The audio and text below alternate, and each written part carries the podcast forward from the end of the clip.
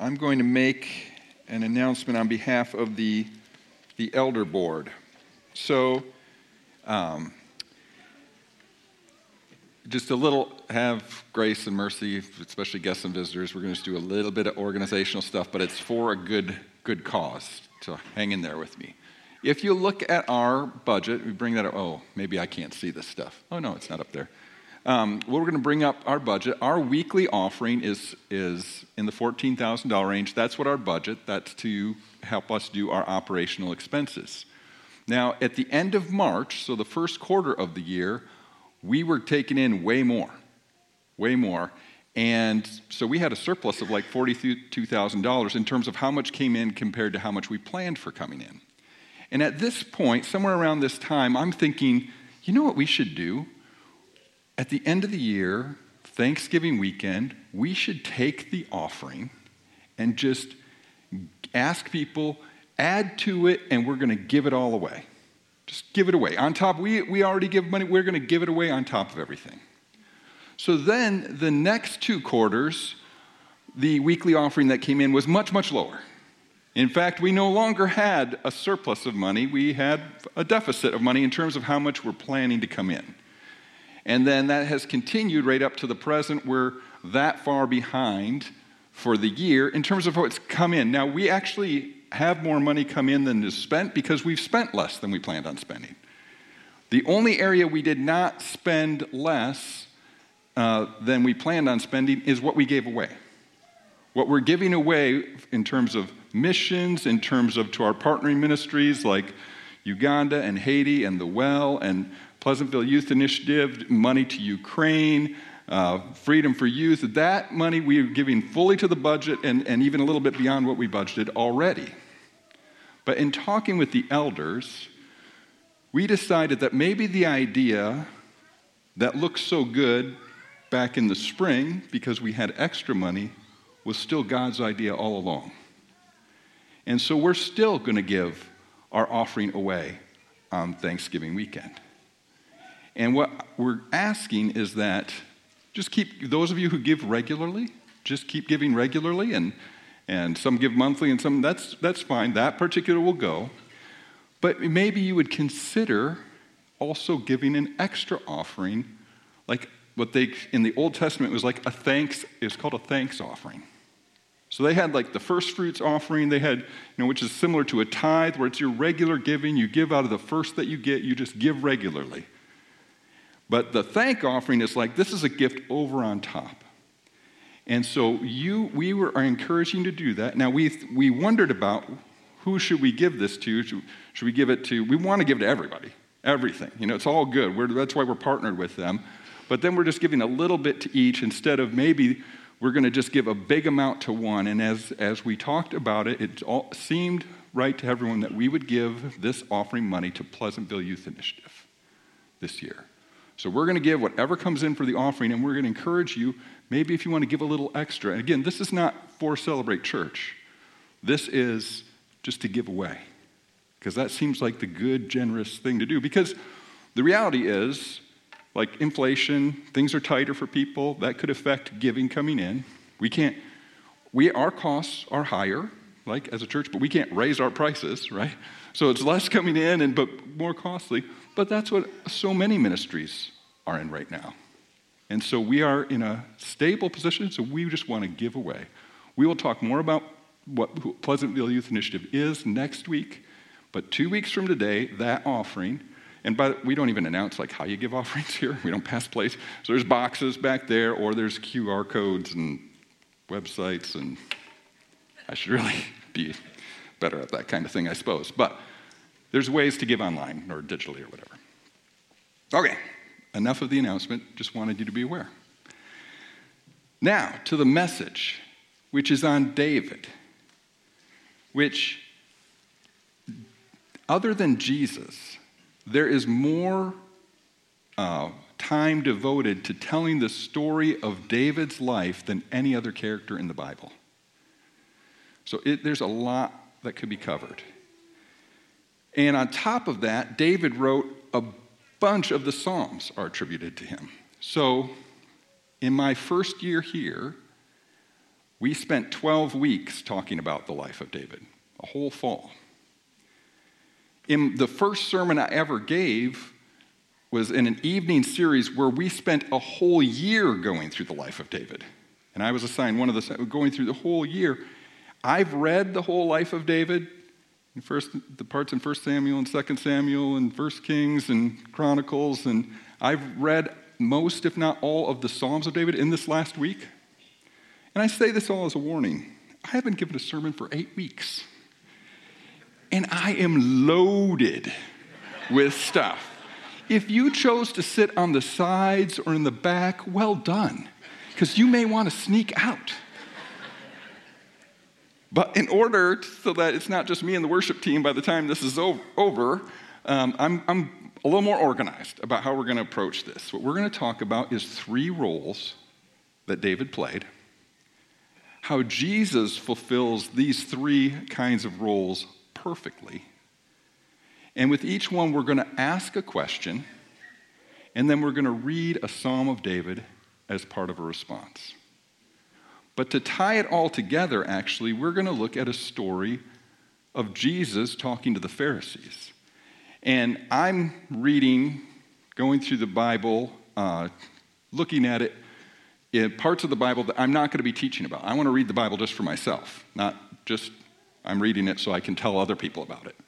But this week, in one of those parts, came this story about Jesus talking with the Pharisees, and there's a dispute about the Sabbath. And I just couldn't get it out of my head. And so last night, I even woke up, I even got out of bed and just said, you know what? I think this story actually organizes it all. So here's the story from Mark chapter 3. One Sabbath, Jesus was going through the grain fields, and his disciples walked along. They began to pick some heads of grain. The Pharisees said to him, Look, why are they doing what is unlawful on the Sabbath? Jesus answered, Have you never read what David did? Have you never read what David did? And he goes on to tell a story about David. Now, before I get to the story about David, just so you know, these people read what David did. They knew all the stories about David, including where we just started. They would start with the fact that David is a shepherd. That was his starting point.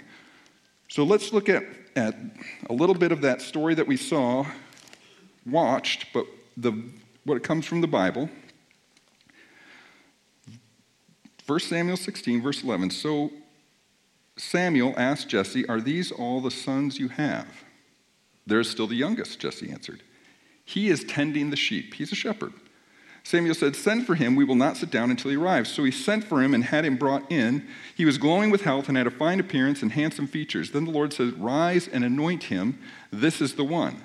So Samuel took the horn of oil and anointed him in the presence of his brothers. And from that day on, the Spirit of the Lord came powerfully upon David. Samuel then went to Ramah. Now, uh, David was anointed there, and anointed, let me just say this Jesus Christ, Christ is not Jesus' last name. Christ is the Greek way we translate the Hebrew word Messiah. So, David here, and what Messiah means is to be the anointed one. So, this is the verb form. David was Messiahed here with the oil poured out.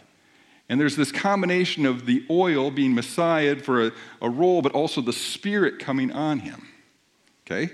Now, a little bit later, we're getting to the story of David and Goliath and whether David should fight Goliath. He wants to fight Goliath, but I mean, you're just a kid. You can't fight this giant. Uh, verse 34 of, of 17, but David said to Saul, Your servant has been keeping his father's sheep. Again, he's a shepherd. When a lion or a bear came and carried off a sheep from the rock, I went after it, struck it, and rescued the sheep from its mouth. When it turned on me, I seized it by its hair, struck it, and killed it. Your servant has killed both the lion and the bear. The uncircumcised Philistine will be like one of them because he has defied the armies of the living God. The Lord, who rescued me from the paw of the lion and the paw of the bear, will rescue me from the hand of this Philistine. So, David is not your average shepherd. When he loses the sheep, he goes after it. When there's danger, he risks his life for it, trusting in God. He is a good shepherd. Well, he's not the only one. Jesus is a shepherd. But, oh, one more, one more thing to read. where it is. Maybe it's right here. Um, this is how David's described after he becomes king.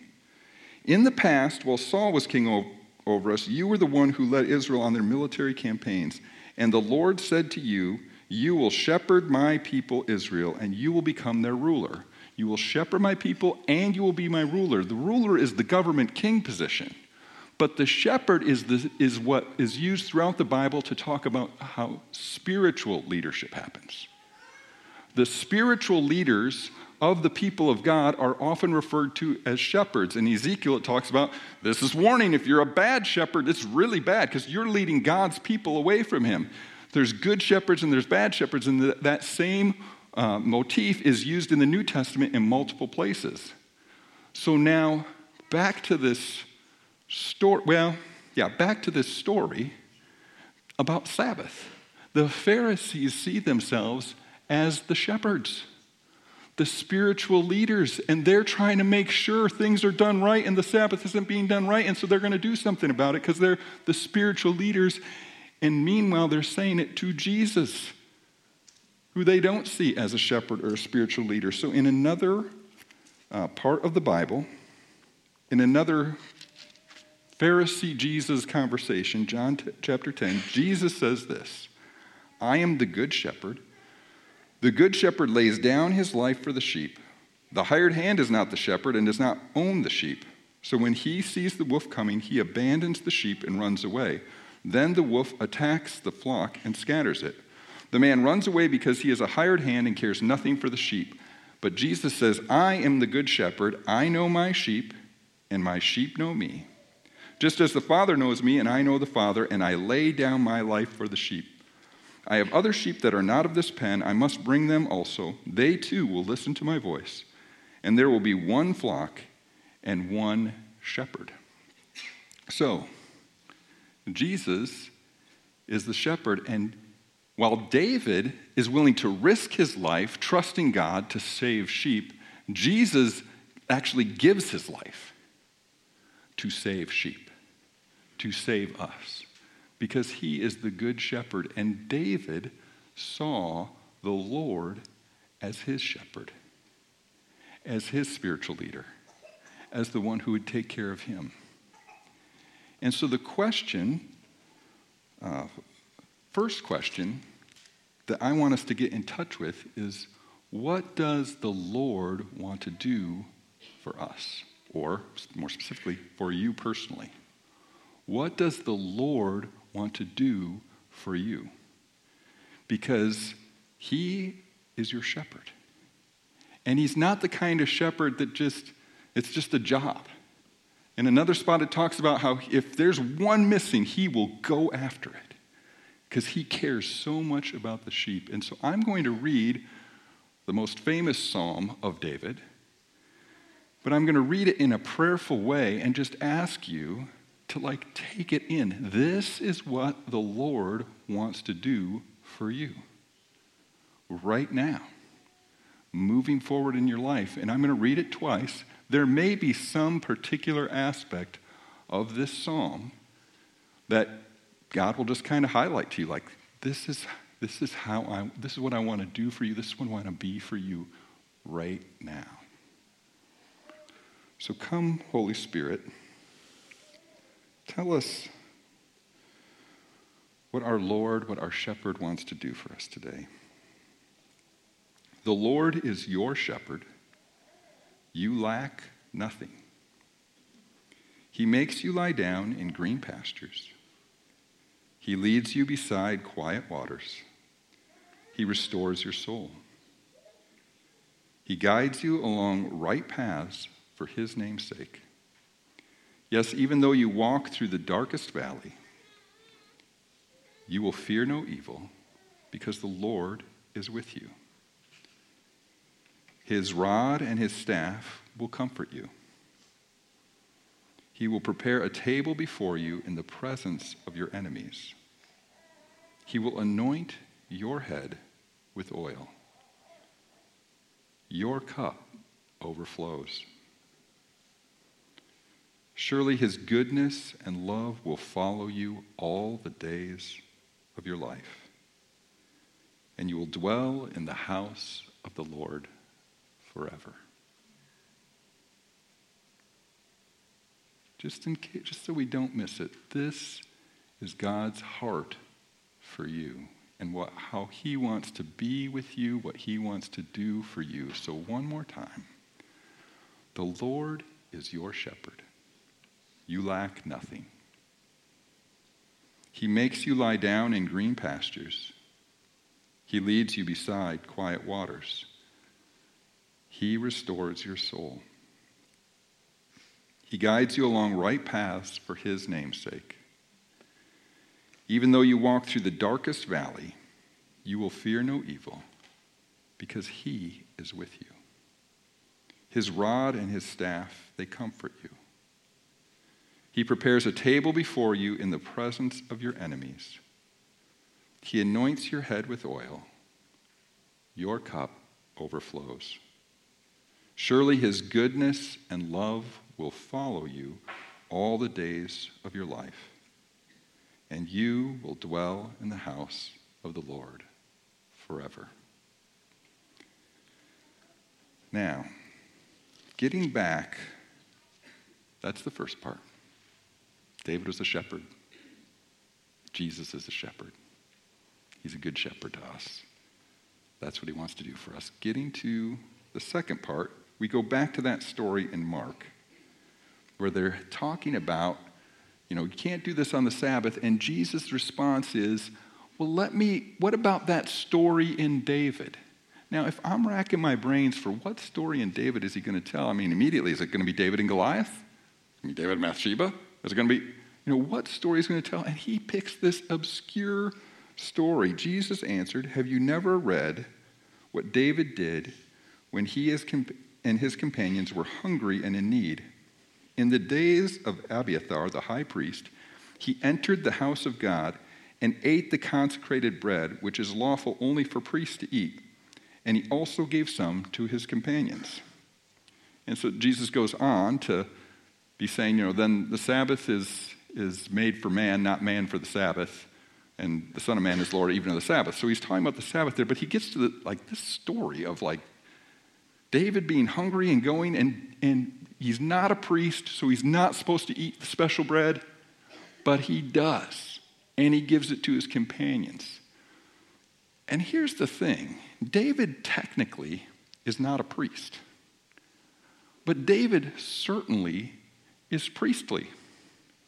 He does things that priests do a lot. It's like he really, deep down, more than being a warrior, more than being a king, he wants to be a priest, is what it seems like to me. So when he becomes king, and he is over all the people, and he has conquered Jerusalem, the big city, the city that's almost impossible to take, now he wants to bring the Ark of the Covenant which is the sign of the God's presence, he wants to bring that back into Jerusalem. And here's the story of how it works. If I find it, maybe it's right here. Yep. All right. So, 2 Samuel chapter 6. What verse am I starting with? 13. When the, those who were carrying the ark of the Lord had taken six steps, he sacrificed a bull and fattened and a fattened calf. David did. Priests are the one who do the sacrifice.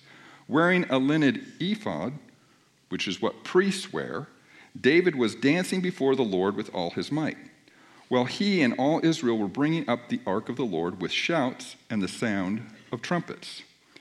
Verse 17 They brought the ark of the Lord and set it in its place inside the tent David had pitched for it, which is like the tabernacle, which again, Levites, David wasn't Levite, and priests were part of doing all this.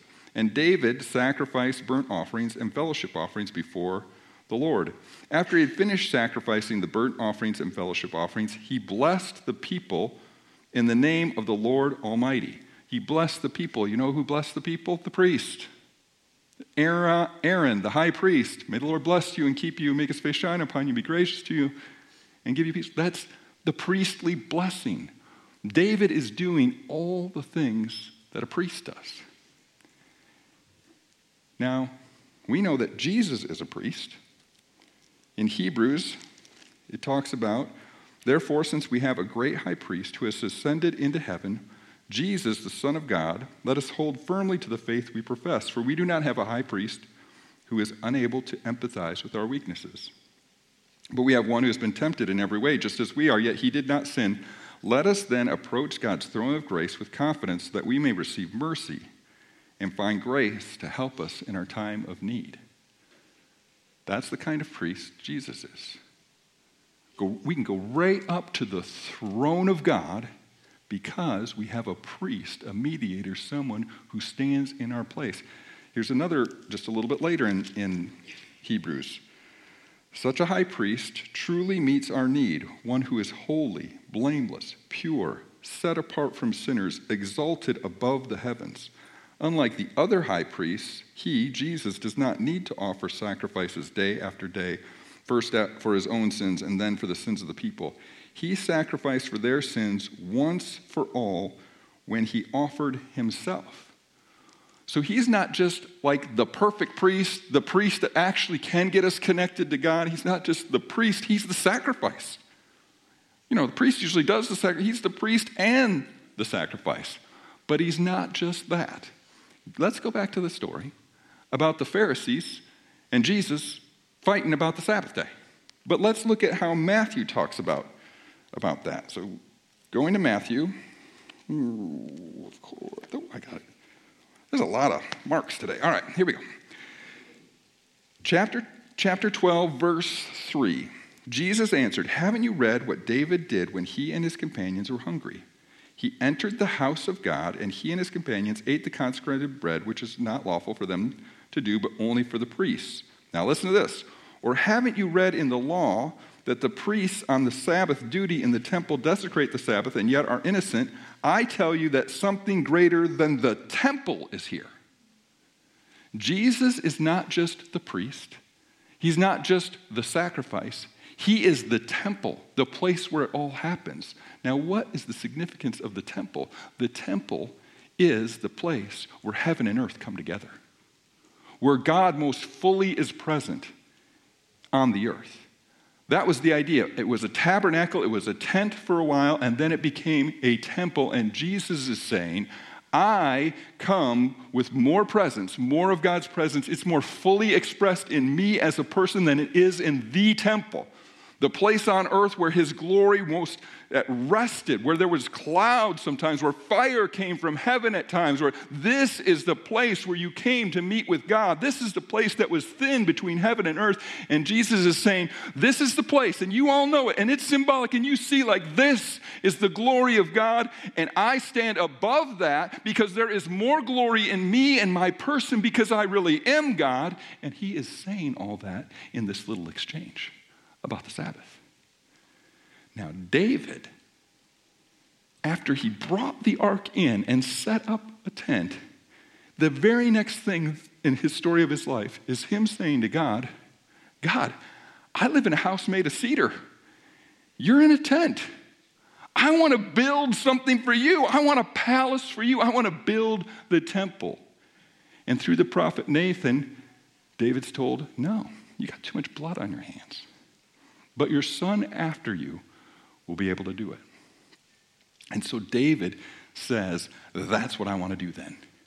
I am going to get it ready. I am going to fund it. I am going to organize it. I'm going to make sure that there is worship and prayer and sacrifice happening all the time because I want God's presence. That is what he's about. I want to be a person who helps facilitate God's presence coming because I've tasted his presence. I've seen his presence. I know him personally, and there is nothing better than that. So that is what I'm going to give myself to. I'm going to invite the worship team to come up. And while they're coming up, it just strikes me that David is willing just to offer so much to God. So I was reading the story about how they're taking six steps and they're sacrificing like a big animal. Well, why did they do that? Well, if they were moving the ark, they were supposed to only take so many steps, but it was way more steps than that. Like, hey, make sure when you walk, I can't remember the exact amount, but make sure when you walk this many steps that you sacrifice an animal before you move the ark any further. And David says, well, if we're supposed to go, like, offer a sacrifice every this much, I'm going to offer a sacrifice every this much. I'm going to sacrifice even more and more and more and more. There was a time when David is going to do a sacrifice for behalf of the nation, and he, want, he wants to do it in a specific place. And so he says, I will buy this place from you. And the guy says, King David, you can just have the place. And he says, I will not give a sacrifice that costs me nothing. I will not give a sacrifice that costs me nothing. You know, David, before he was ever king, would sing songs when he was still a shepherd, and evil spirits would leave when he sang. He danced before God with all his might. It's sort of like David's like, whatever you want, God, I am going to give it to you to the full hilt. Right before he dies, when he's setting up, the, preparing for the temple, he gives vast amounts of money from his, from his own personal treasury. Then he gets the leaders to give a bunch of money. And then he says a prayer, thank you, God, that we get to give something to you. Because everything's from you anyway. He's thanking God that he could sacrificially give so much to him. Camille said to me this week when I was talking about this and trying to figure out what I was going to talk about, she said, It seems like Moses moved God's people, but David moved God's heart. Whatever you want, I don't care what anybody thinks, I don't care what it costs, even more. And so the second question of the morning is what do you want to give to the Lord? Like we know what God wants to give to us. It's more than we could ask for. It's not what we deserve, but He just wants to give it to us anyway. So in response, what do we want to give back to Him?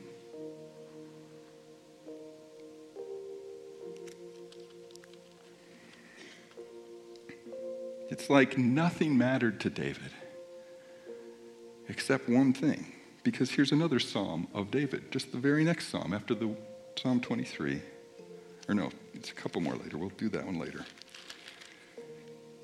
One thing I ask from the Lord, this only do I seek, that I may dwell in the house of the Lord. I may be in his presence all the days of my life, to gaze on the beauty of the Lord and to seek him in his temple. My heart says of you, seek his face. Your face, Lord, will I seek. So as we sing this song, let's do it with the idea of like, what do we want to give back to the one who has given his life for us and who promises to be with us and walk with us and take care of, us, care of us this life all the way into eternity. I'm going to have you all take a seat for just a few minutes before we close to get to the last picture role. David was a king, and he wasn't just any king, he was an extraordinary king. They were a fledgling, disunified bunch of tribes. And David came, and they were oppressed on every side, and David just conquered all kinds of enemies. And he brought a spiritual renewal in the country. And he uh, unified them eventually. And he made tons of mistakes, especially with his family. But he had a heart after God, and he was a good king. And Jesus is our king. And when Pilate asked him about that, are you really a king? Well, my kingdom's not of this world. But my kingdom is such that any, no matter how powerful earthly ruler, boss is, you got it from my kingdom. Because my kingdom's over all kingdoms. And the most quoted psalm of David in the New Testament that Jesus refers to multiple times is Psalm 110, which first verse is that the Lord says to my Lord, Sit at my right hand until I make your enemies a footstool for your feet. David is saying, Yahweh God, says to my Lord, the coming king, who will be my descendant, I'm going to make all of your enemies a footstool at your feet. There is nothing that can stand against Jesus on earth or in the heavenly realms. He has complete victory. Now, going back to this story of the Pharisees and Jesus, and him responding to this Sabbath conversation about the Sabbath with, like, yeah, but what about this story with David? In that story, David has already been anointed, and God has said, This is my anointed one to be the king. But in that story, Saul and his people are going after him. They don't recognize him as the anointed one from God. And they are going to try to kill him. And so Jesus is talking to people who don't recognize Jesus as the anointed one. He's, Jesus has already said, The Spirit of the Lord is upon me. He has anointed me because he's the anointed one. But they can say, No, you're not my king. You're not in charge of me. We're not listening to you. And so can we. For a little while. A day is coming when those who say, You're not my king, will be his enemies. And so the last question is Will you say, for the first time, for the hundredth time, you are my king? Jesus, I want you to be my king. I want you to be in charge of my life. I am so amazed when I read David's story or David's Psalms. I'm, I was looking for something specific when I read through them. But what I kept seeing over and over again was David say, Help! I know I can trust you. Help. Be merciful to me. Forgive me. Drive away my enemies. Rescue me from this situation. You know I've been betrayed. You know I haven't slept all night. You know all these things, but I'm trusting you because I know ultimately you reign over it all. And that's what we can say too. We can say, We need you. We want you to be our king. Help us to live like you're our king. So, one last Psalm of David, and I'll ask you to stand. From Psalm 24. It said, The earth is the Lord's and everything in it, the world and all who live in it. For he founded it on the seas and established it on the waters. Who may ascend the mountain of the Lord? Who may stand in his holy place? The one who has clean hands and a pure heart who does not trust in an idol or swear by a false God. They will receive blessing from the Lord and vindication from God their Savior. Such is the generation of those who seek him, who seek your face, God of Jacob. And so we know that Jesus is the high priest who has made a way for us, that he stands at the door and knocks and will come in for any who, who welcome him in. And so the psalm goes on to say, Lift up your heads, you gates. Be lifted up high, you ancient doors, that the King of glory may come in.